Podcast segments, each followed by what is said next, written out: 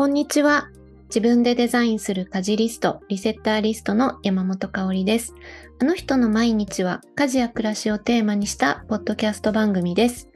さて、先週に引き続き、今週もファミリーキャリアコンサルタントでライターのふりふりさんをゲストにお迎えしています。ふりふりさん、こんにちは。こんにちは。はい、今日もよろしくお願いします。はい、よろしくお願いします。はい、ちょっとね、先週はちょっとファミリーキャリアコンサルタントとはみたいなところからなんかいろんな話、家事のこともいろいろお聞きしてきたんですけれども、今日はまたもうちょっと家族間でのこう家事シェアとか家事分担の話、もうちょっと掘り下げて聞けたらななんて思っています。はい。でね、前回はそのファミリーキャリアコンサルタントさんのお仕事の話がメインでお聞きしたんですけれども、ライターさんとしてのね、お仕事も結構お忙しくされてる印象があって、で、結構出張多いですよね、ふりふりさん。そうなんですよ。ライターの、いろんな分野の、記事とか書かれてると思うんですけど、専門分野みたいなのも聞いてもいいです？はい。専門というかですね、多めにやってるのがドローンでして。うん、ドローン。ドローン楽しいんですよ。いや、ドローンって全然こうすごい存在はね、もちろん知ってるし興味深いなと思って、そんななんていうのかな、全く知らない分野ではないけれど、でもフリフリさんがね、ドローンの記事を結構書いて取材に行って書いてるっていうのを聞いてから、もうドローンのことにすごい目がいっちゃって。ありがたいね、そうだからドローンの取材って結構やっぱり外だから取材が、出張がめちゃくちゃ多い印象なんですけれども、実際どうですか？そうですね、月に本当に半分とか行ってるとかそんなことは全然ないんですけれど、遠いんですよ、とにかく。場所がなぜかというと、で、一番ね大変だったのは五島列島に、長崎県の西の果てだよね。そこに日帰りしたっていうね。日帰りで行ったの？そう。できるんですよ。初めてしましたけど。そのピンポイントの何か取材するイベントがあってみたいな感じですか？はい、そうです。五島のね、一応大きな市街地がある島からドローンで、医薬品を運ぶっていう実証実験をするっていうのが2020年だったかなにありまして、それはもうぜひ見たいということでですね、行きますって言って行ったんですけど、ちょっと前後のね、取材の日程とかもあったので、本当詰め詰めで朝行って、で、五島の福江島っていうちょっと大きめな島に着いて、で、そこから離陸見させてもらって、で、そこからですね、二次離島と呼ばれる、確かその時は久賀島というね、島に医薬品を運ぶっていう、ドローンで運ぶっていうので、で、着陸側も取材できるっていうことになったので、フェリーでですね、何十分かかけて移動して、で、そこの、実際に薬を受け取られた方の住民の方の声も拾わせていただいて、で、そこからまた戻ってきて、そこを羽田に帰るっていう感じとかもあったりしてですね。で、今、12月の5日に実はドローンの改正航空法というのが、施行されまして、これまでもう全面禁止だった人の上の上空をドローンが飛んでもいいよっていう風に制度が変わったんですけれども、なのでこれまでは逆に全面禁止なので、要は人がいないところで飛ばすってことなんですよね、実証実験をやるにしても。なので、必然的にちょっと敵地というか、なるほど。で、過疎地域のやっぱり物流だったりインフラの点検で使いたいよって、要は人がいないから代わりに機械でやりましょうということなので、ちょっと都心から離れたエリアが多いっていう状況になってまして、なので必然的に遠方出張が多いという感じ。そういうのもあって多分ね、飛び回ってる印象があるのは そのせいかなって思います。そう、すごく遠くだったり海の上にいたりそうね、そうですね。水中ドローンもね取材をしてますからね、海で、水中に潜らせるロボットのどういうふうに使われてるかっていうのだったりですね。すごい。なかなかだから1回の出張だから取材と言っても結構ハードな環境に行って帰ってきてって、結構クタクタになる取材が多かったりするのかなって勝手にイメージしてました。いや、もうおっしゃる通りですね。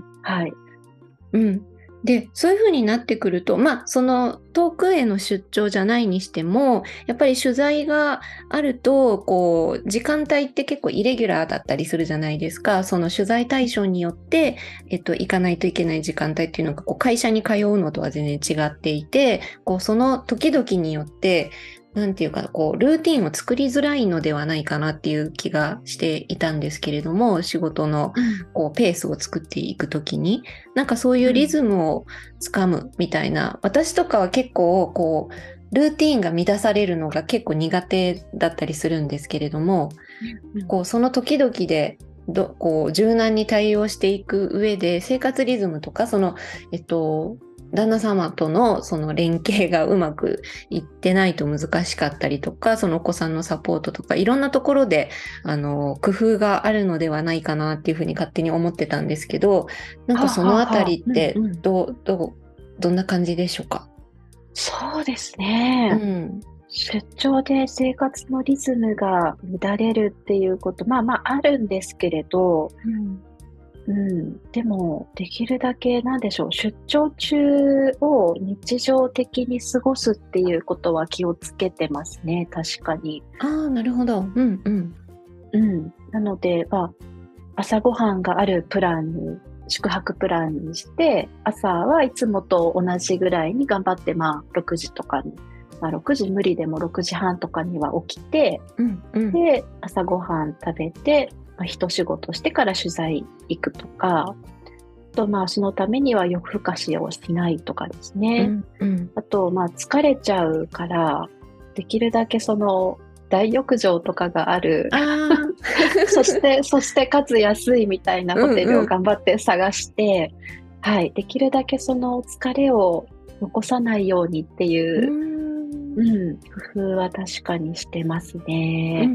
なるほど、その朝ごはんの時間帯をね揃えておくっていうのは、一個こう一日を始める時のこうズレがなくすというか、そういう意味ではすごい大事だなって今聞いてて思いました。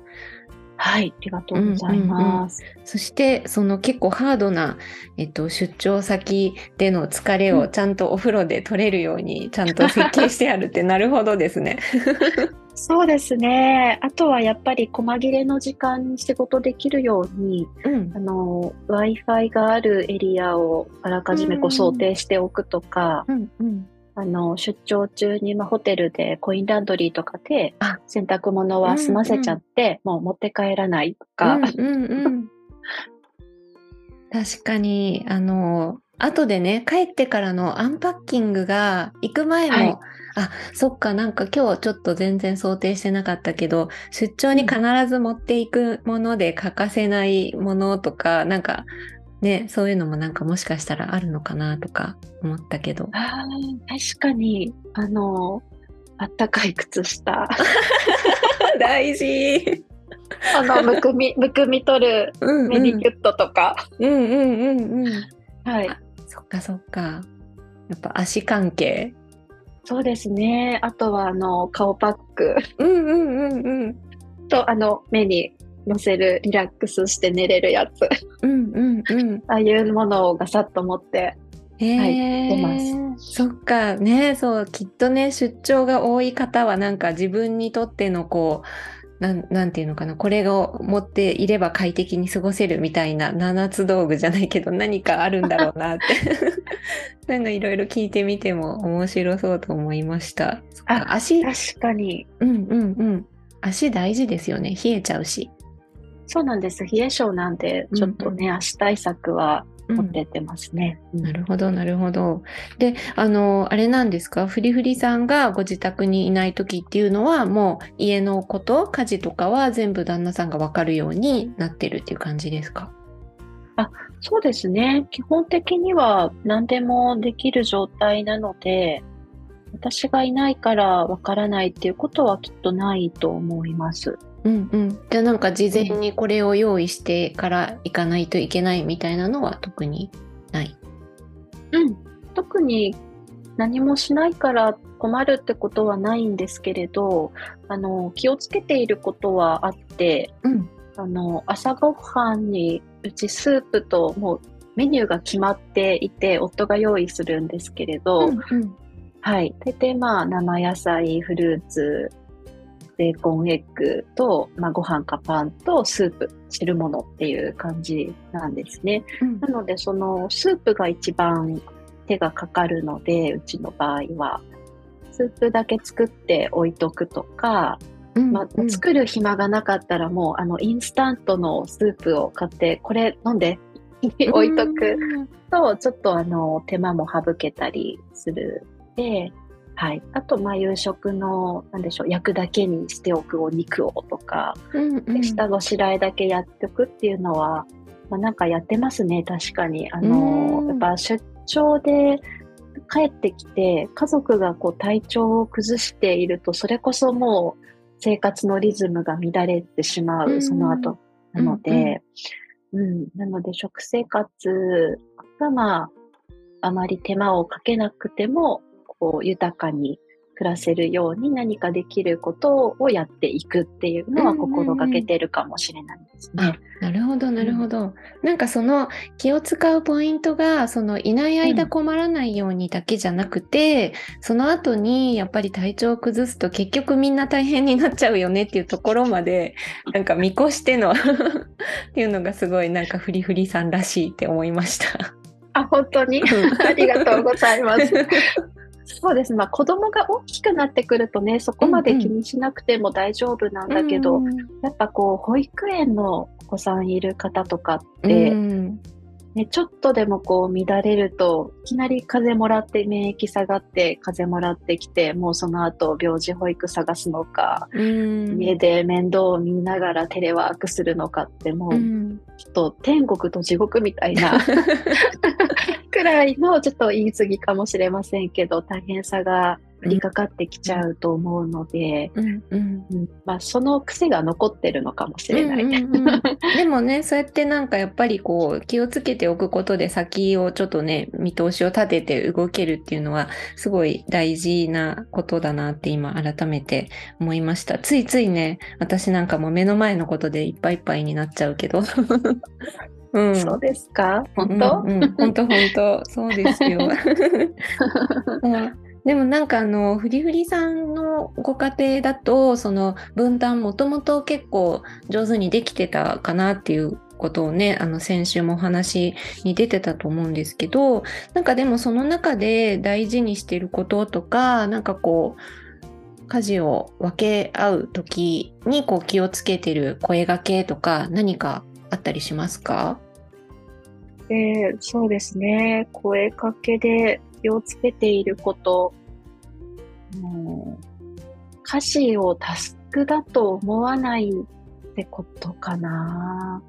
ほうほうというのはどういうこと家事をタスクと思わないことはいはい、はいいやタスクなんだけれど、うんうんそれはなんかやるのが当たり前のことであるし、うんうん、これをやることによって私たちの QOL が上がるからやってるよねっていう、うん、そういう認識をお互いに持っているかもしれないなって今思いました。あー、なるほど。うん、なんか朝ごはんを作るっていうのはタスクなんだけれど、うん、朝ごはんを食べて栄養を摂取するということも必要なんだが、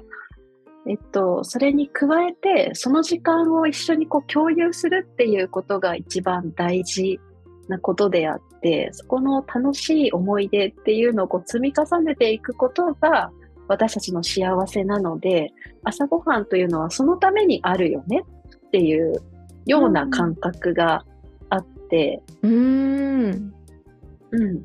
ので、その朝ごはんをいかにこう楽しく食べるかっていうために、じゃあ今日はこれにしてみたよとか、何日かこれ続いてるからちょっと変えないとか、そういう会話になっていく感じなんですね。なんかこう、夫が朝ごはんだから私は知りませんとか、夫が起きてこないから私がやってあげるわよ代わりに、じゃあ次はこうバーターで夜やってねみたいな話では なくなるんですよね。タスクだと思ってたらそうなりがちだと思うんですけれど、お互い、家族の今ね、こういう家族っていういわばプラットフォームみたいなところに一緒に乗っかってる一メンバーとして、みんながこう幸せになるために家事はやっているんだよねっていうのが、なんか共通認識として忘れないようにする。その上でこう家事を分担していく。ちょっとうまく伝わってます？伝わってます。伝わってるけどすごいなと思って聞いてました。すごい心の余裕が、なんかおっしゃってることはすごくなんかもう本当そうだよねってみんな同意すると思うんですけど、なかなかそこに行けないというか、もう時間がなくて追い立てられていて、もう早くご飯作んなきゃみたいになっちゃったり、もう疲れ果てて、もうなんか何も考えられないんだけど夕飯どうしようみたいな感じになっちゃったりとかっていうのが、私なんかはすごいあるんですよね。なのでわかる、一緒ですよ。本当ですか？だからなんかそのタスクとでも思わないっていうか、いや本来家事ってやっぱり、私もリセッターリストの、講座をやってたりすると、受講生さんからなんかやっぱりこの家事をすごく大事に思ってるんだよねとかって話を聞いたり、こうお子さんのこういうところをサポートしてあげたいからこの家事が欠かせなくて、これをこの時間にやってあげたいんだよねとか、その後には絵本を読んであげる時間をどうしても取りたいんだよねとか、こういろんなこうやっぱ絵本を読むタスクじゃなくて、そこにはいろんな思いがあって絵本を読んであげたいとか、こういろんな思い、これを積み重ねることで得られるその経験とか思い出とか、今フリフリさんがおっしゃったようなことがやっぱりちゃんとあった上で、いろんな家事が存在してたりとか、育児のタスクというか、その一つ一つが存在してるんだけど、なかなか余裕がないとその気持ちに気づけないっていうか、ついついタスクとして見ちゃうっていうか、なんかこう心の余裕とか時間の余裕がなくなってくると、それ本当に掘り下げていくとそこだよねってわかるんだけど、つい忘れちゃうというか、なんかそれを意識的に共有しかもできてるっていうのは、すごいめちゃくちゃいい夫婦だなって思いました。いやだ、ありがとうございます。でもそうは言っても、毎日毎食そんなことを思ってたらちょっとおかしいっていうか、そんなことないですし、本当ね、いやもう追われてますしね、もうタスクですよね。やってなかったらイライラすることだってもう日常茶飯事ですし、でもなんかそこが立ち返ってことができる、自分の思いがこう言語化されてるっていうのは大事なのかもしれないですね。そうだから、それをやっぱりでも意識して取り組むのと、なんか本当にもう毎日必死でなんかもうねタスクとしてだけ向き合うのとではやっぱりなんかそこから得られるものとか、だって過ごす時間は一緒だから、どういう気持ちで向き合ってもご飯を作る時間かかる時間がね、それで3倍4倍かかるわけじゃないから、どっちにしたってね費やせる時間は一緒なんだったら、やっぱりそこまで意識して向き合えた方が豊かに過ごせる気がやっぱりするなって改めて思いました。大事なことを教えてもらった気がします。いえいえ、そんななんかおこがましいですし、でも香織さん今言ってくださったように、やっぱこうかかる時間は一緒ですもんね。そうだからといって急になんかね料理に何時間もかけられるような余裕が生まれるわけではないし、それを言ってるわけじゃないですもんね。そうですね。で、せっかく同じコストをかけて同じ時間を過ごすんであれば、より気持ちよく過ごせたらいいよねっていうことなんでしょうね。なかなか忙しいと難しいですけど、でもなんかそれを心がけるっていうのはすごい大事だなって今聞いてて、思いました。なるほど。そっかそっか。あとね、お子さんのね、家事分担とかどうしてますかみたいな話もちらっとできたらいいかなって思っていたんですけれども、今、小学生の息子さんとかはどんな感じですか？はい、今、小3なんですけれど、今はですね、必ずこれがあなたの仕事ですっていうのは決めてないんですね。というのも、なんかちょっと、習い事を入れすぎちゃってっていうか、前回もお話しした通り、剣道が忙しかったりして、夕方とかその家事タイムに家にいないっていう状況が続いているので、これをって割り振ってはいないんですけれども、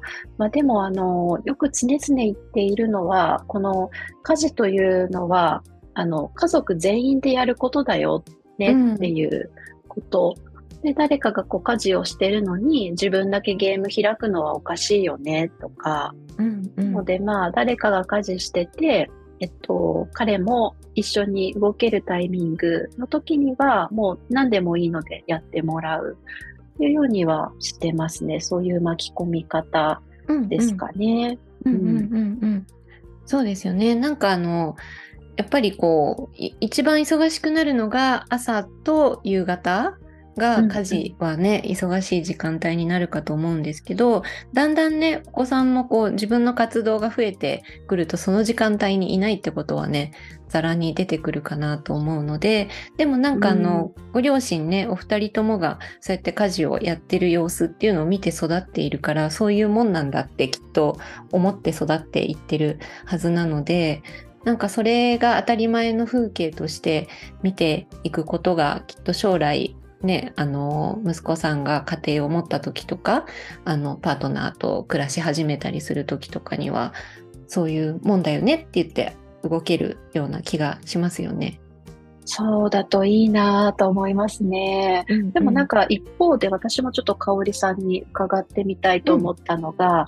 子供が大きくなるにつれてその家事タイムに家にいないってなった時には、どうやってその子供を家事に巻き込んでいったらいいんですかね。なんかね、うちもそんなに担当がしっかり決まってますっていうか、あるといえばあるんだけど、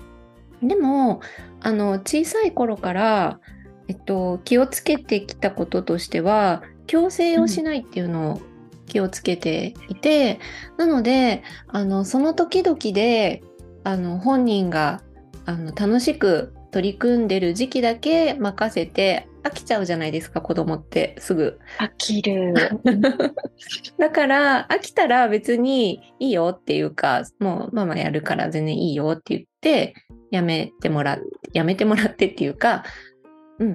飽きちゃったらもうそこまでにして、また気持ちが向いてきたら何かお願いするみたいな形で。まんべんなくいろんなものをちょっとずつさせてきたっていう感じですかね。あ、なるほど。だからそれはいいですね。一通りできるし分かってるって感じで、仕組みを。で、今はねやってもらってるのはお風呂掃除とか、あとたまにお料理作ったりお菓子作ってくれたりとかフルーツ剥いてくれたりとかそういうのやってもらったり、あとはなんか食事の後に私が食洗機にどんどん入れていくからテーブルのものを全部下げてテーブルきれいに拭いてもらってっていうところまでやってくれるとか、配膳を手伝ってもらうとか、そういうのは日常的にやってくれたりするけど、でも疲れてる日とか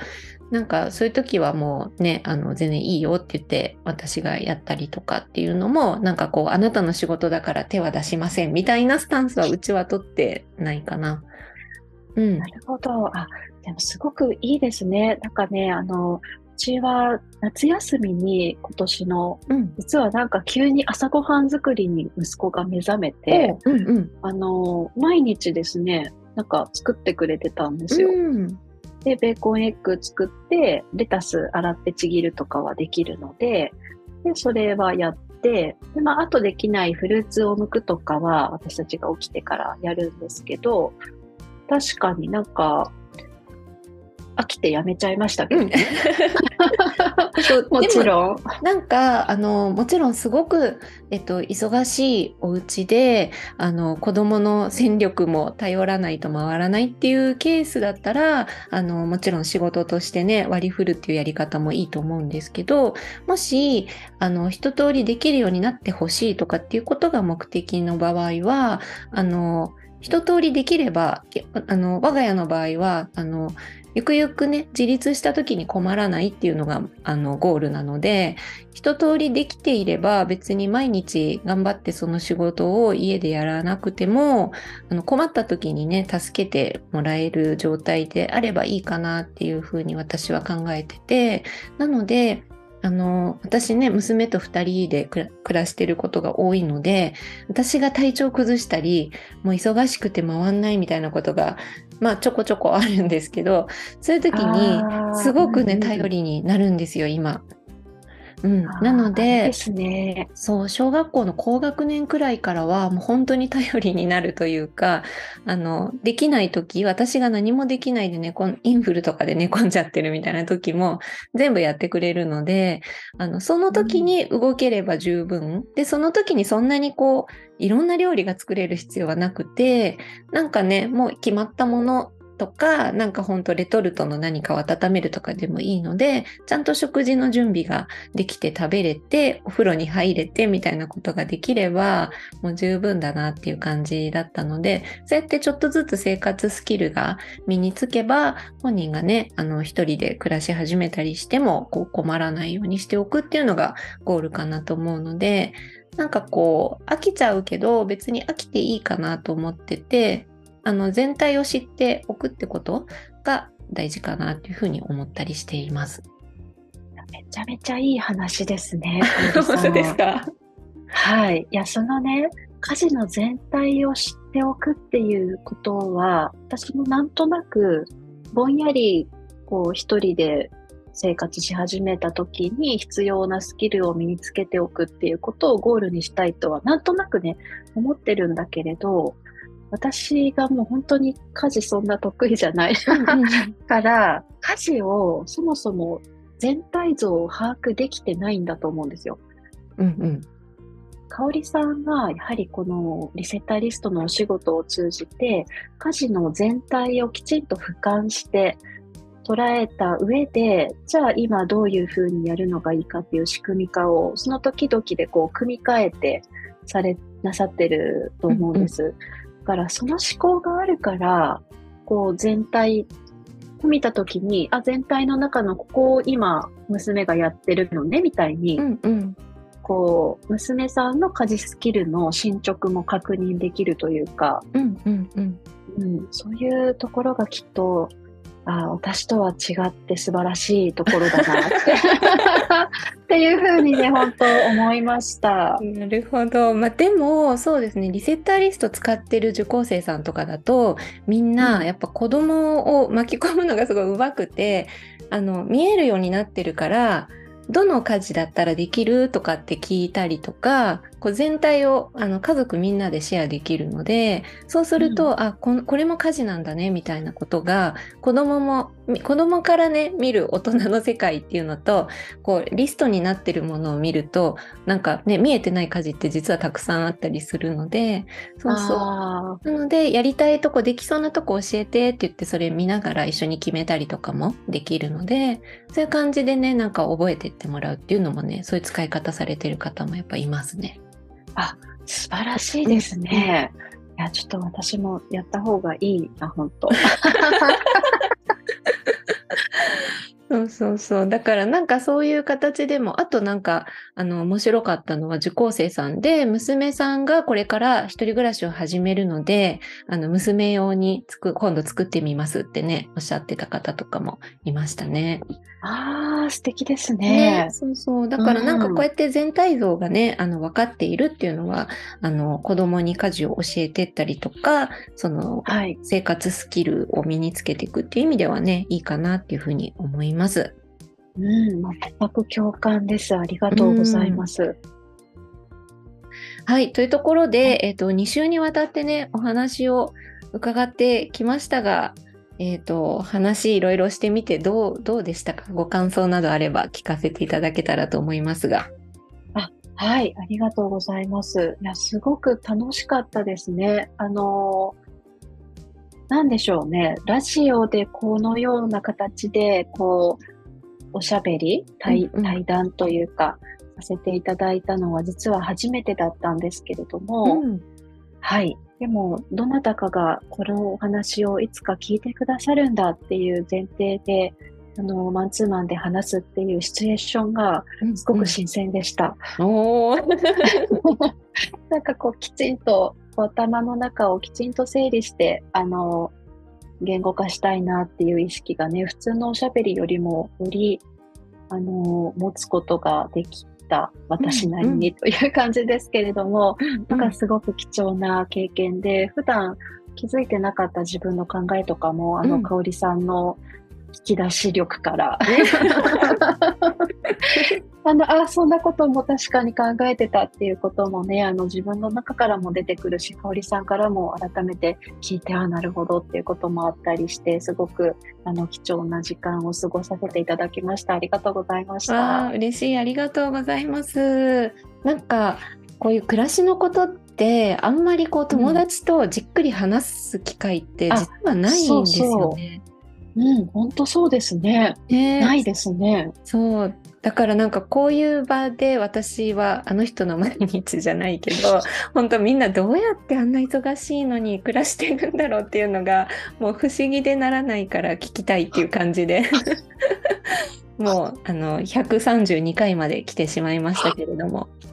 すごい、おめでとうございます、ね、そうなので今日もすごいたくさんフリフリさんがどんな風に普段過ごしてるのかをたくさん聞けて本当に楽しかったです。ありがとうございます。はい、改めてありがとうございました、うん、はい、ではね、ちょっと最後にね、お知らせがあれば伺いたいと思いますが、いかがでしょうか？そうですね、はい、ありがとうございます。ですね、はい、香織さん132回目を迎えられたということで、すごいなって思ったんですが実は私めもですね、ポッドキャスト番組を始めましたって言っていいのかな、まだ撮ってない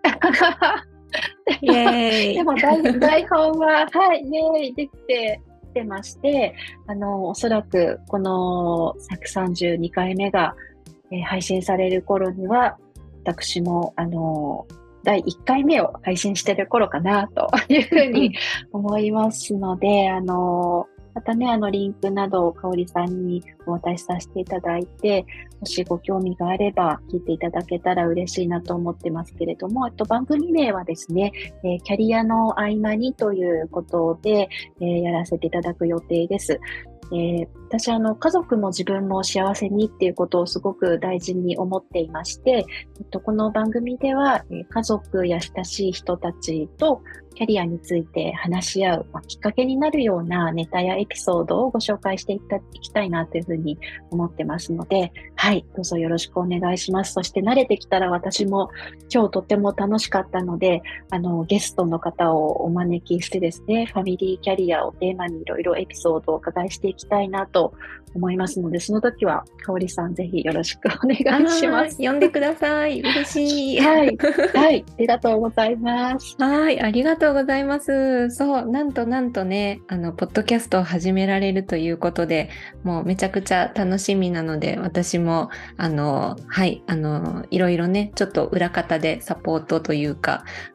ご協力させていただくところがあるんですけれども、またそれは後日お楽しみにということで、はい、また番組の中で一緒にお話できたら嬉しいなと思います。はい、本当にね、香織さんに助けていただいているので、そこはゲストとしてお招きして、はい、いろいろお話を深めていきたいですね。はい、ありがとうございます。では、リンクをね、概要欄に貼っておきますので、皆さんぜひ聞いてみてください。よろしくお願いします。はい、で、私の方はインスタグラムとか。ツイッターの方もやっていますので、もしよかったらそちらの方から、最新情報など発信していますので、フォローしていただけると嬉しいです。はい。というところで、今回でね、お別れになってしまうんですけれども、フリフリさんまたよかったら遊びに来てください。あ、嬉しい。ぜひぜひ、はい、機会があればお願いしたいと思います。はい。じゃあまたその時を楽しみにしたいなと思います。今回のゲストはファミリーキャリアコンサルタントでライターのフリフリさんでした。ありがとうございました。ありがとうございました。